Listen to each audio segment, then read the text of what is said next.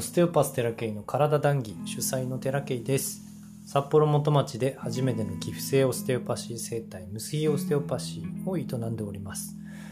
体談義では人の体いわゆる肉体心。魂について幅広い視点で談義しています。あー何でしょう。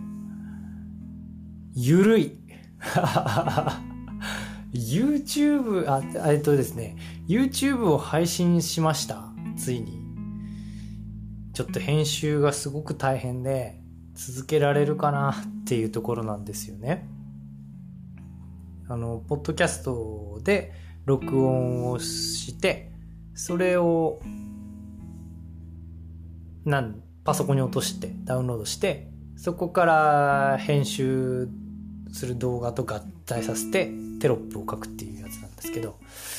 もうね、大変。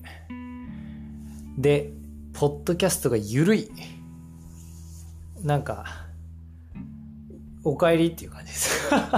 うち帰ってきたみたいな感じです まあ、とりあえず YouTube スタートしてみたので、えー、ちょっとね、体談義とはタイトルちょっと変えて、体にいいお話会っていうことでね、スーパーゆるくやってます。えー、うちの保護猫を動画のバックにして、もうね、ひたすら喋ってるのにテロップを書いてるっていう、ただそれだけのものなんですけど、一週間に一回やってみようと思っているので、えー、もしご興味があれば検索してみてください。変わらずこちらは続けてまいりますので。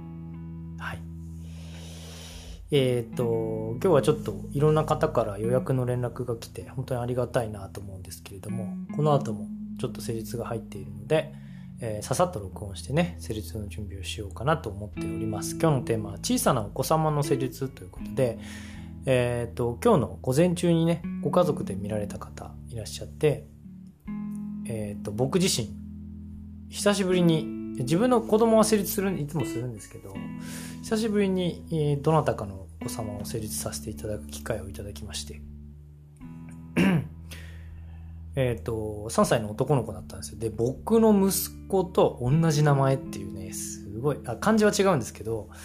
とても親近感のある、えー、成立でしたね。本当に触らせてくれないと思ったんですよ。3歳の男の子ってもう動きたくて動きたくてしょうがないはずなんです。うちの息子を見てたら初対面で絶対体なんて触れさせるような人間じゃないから、うちの子。だからね、もう、もう、半分無理だろうなって思いながら、あなんとか全力でやったんですよ。そしたら、あの、ベッドに横になってくれてね、ちゃんと施術できたんですよ。本当に嬉しかった。まず、まず無理だろうってちょっと思ってたんですよ。知らない人のところに行ったら、ガンとして動かないしね、お母さんのガシって掴んでね。だからね、びっくりしました、本当に。ありがとうございました。もしこのポッドキャストを聞いていらっしゃったら。で、事前にね、ご両親にはもう成立ができないっていうことをね、覚悟してもらってたんですよ。覚悟してもらいました。本当成立ができない可能性がありますっていうことはもうご連絡しておいて、それでもすごく素直に、うんって聞いてくれてね、なんとか成立することができまして、ありがたかったな一応その えー、症例というかね、どんな体だったのかっていうことをご説明しながら、えー、成立を終えたんですけれども、ちょっとここでもお話しさせていただきたいなと思っていて、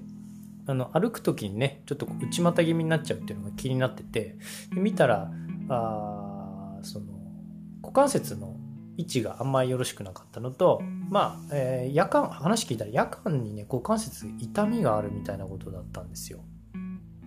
もう3歳の、あと、方、お子様から痛いのはここかいって聞いたらうんって言ってくれたりとかしてね。めちゃくちゃありがたかった。もううちの息子とはもう段違いだなと思って。はい。こんなに違うんだなと思いましたね。でおそらくはえっ、とお腹の中お母さんのお腹の中にいる時のえっ、と子宮の狭さの問題があったのと生まれた時にね低級といって、まあ、泣きなわーって泣くじゃないですか。あれってすごく体を膨らませる効果があるんですね。だから昔ってこうチューブラリンにしてわざわざお尻パンって叩いて、えー、泣かせたんですけどちょっと倫理的にどうっていう話が出てきちゃったからあいろいろね子供にも問題が出やすくなったっていう話をよく聞くんですけれどもえー、っとその泣きがやっぱ弱いと頭蓋と仙骨がこう泣くことによってバンって開くんですね。関節とか縫合とかがもともとの状態にこう膨らんでくれるんですけどそれがが泣きが弱いとね、うん、膨らみきらないんですよ。だから骨盤がすごい硬くて頭蓋があんま動いてなかったんですね。でそのせいで骨盤の開きが開きというかその本来の自由度がちょっと減っててで股関節に引っかかりがあったことで、えー、引っ張り込まれてたんじゃないかなっていうのがすごく感じられました。で終わった後は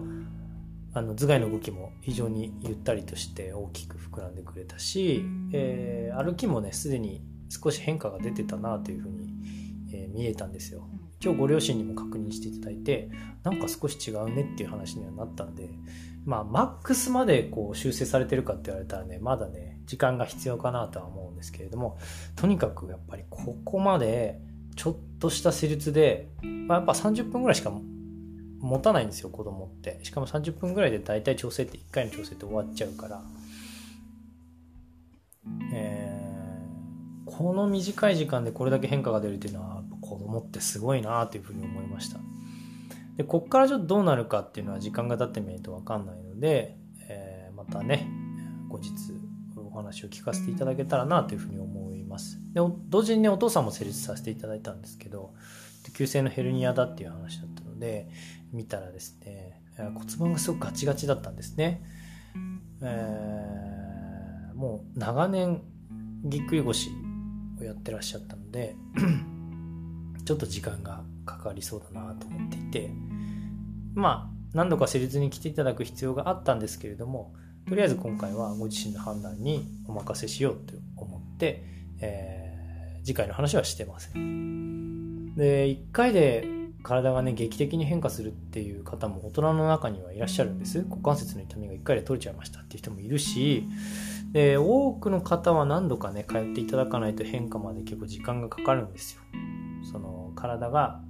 どれだけのダメージをいつから引きずってたのかっていうことを考えていただくともう何十年も前からだったりするんですねきっかけって。で体に症状が現れているとあれってなるんですけど実はそのまあステルス的というか、えー、目に見えないところでも進んでるんですね。その症状が出る前にすでにいろんなことが体の中に起こってるんですよ。急に出てきたっていうわけじゃないんですね。そのダメージの蓄積っていうものがあって出てくるので、えー、そのじゃあダメージ体に現れない期間のダメージっていうのはもう分かんないんですね。全然本人も覚えてなかったりするんですよ。で一応いろんな話をさせていただいたんですけどやっぱり、えー、体に触れた時とお話聞いたあ内容で合わせるともうかなり前からのダメージがあったんじゃないかなっていうのを感じるんですね。でそれを一度の施術でどうにかできる人っていうのはなかなか僕はいらっしゃらないんじゃないかなと思うんです一回でガラッて変えても元に戻っちゃったりするし一回で変わらなくても何回か施術していくことによってだんだんとその体が定着していくっていうのがあ多いんじゃないかなと思うんですね。まあそのために寄付制を導入しているというのもあるんですよ。ご自身が通ってくるのに負担がある金額ではやっぱり続かないですしどれぐらいの回数で良くなるっていうのはもう決めらんないので分かんないんで。負担のない金額でお願いしますっていうふうに伝えてるんですよね。だからその症状が出てからもやっぱ長かったりとか、えー、っと症状が出る何かのきっかけがあって症状が出てすぐいらっしゃった場合は結構良くなるのはあガラッと変わったりするんですけどちょっとね時間が経てば経つほど体は戻るのにものすごい時間がかかるので逆に戻れなかったりもしちゃうんです気質的、えー、不可不可逆的というふうに言いますがあ本当に組織が変わっちゃった変性してしまったりするとそれを元に戻すことはやっぱできないので、えー、そうならないうちに調整をするっていうのが非常に重要なんですね。で小さいうちからもう大きな問題を抱えて生まれてくる子もいらっしゃるじゃないですか中には。すごく呼吸が浅くてって。で小学校の頃からもうすでに肩こりありますとかね。まあ今教科書がすごい量だからそんな関係なく肩こり多いんだけど 何て言うかもうすでに、えー、この言い方が合ってるか分かんないけどハンディキャップみたいなものを持って生まれてくる方っているんですよ。そんな先天的にねその遺伝的な病変が病気がどうとかいうレベルじゃなくて細かいところで、えー、とつき10日のプロセスの中で実はちっちゃな問題を抱えながら生まれてくる子っていうのは中にいるので早い段階で胎児期の問題とか出生時の問題を取り除いておくとそれ以降の人生っていうのは 何もしなかった時と比べると変わっていきますからもしね、近くにオステオパシーをやっている方がいらっしゃれば、一度行ってみてほしいなというふうに思います。本当に、えー、お越しいただいてありがとうございました。とてもいい、楽しい時間でした。はい。そんな感じで今日はここまでです。ご視聴ありがとうございました。毎朝8時に配信しておりますので、お時間ある時にぜひお聴きください。またね。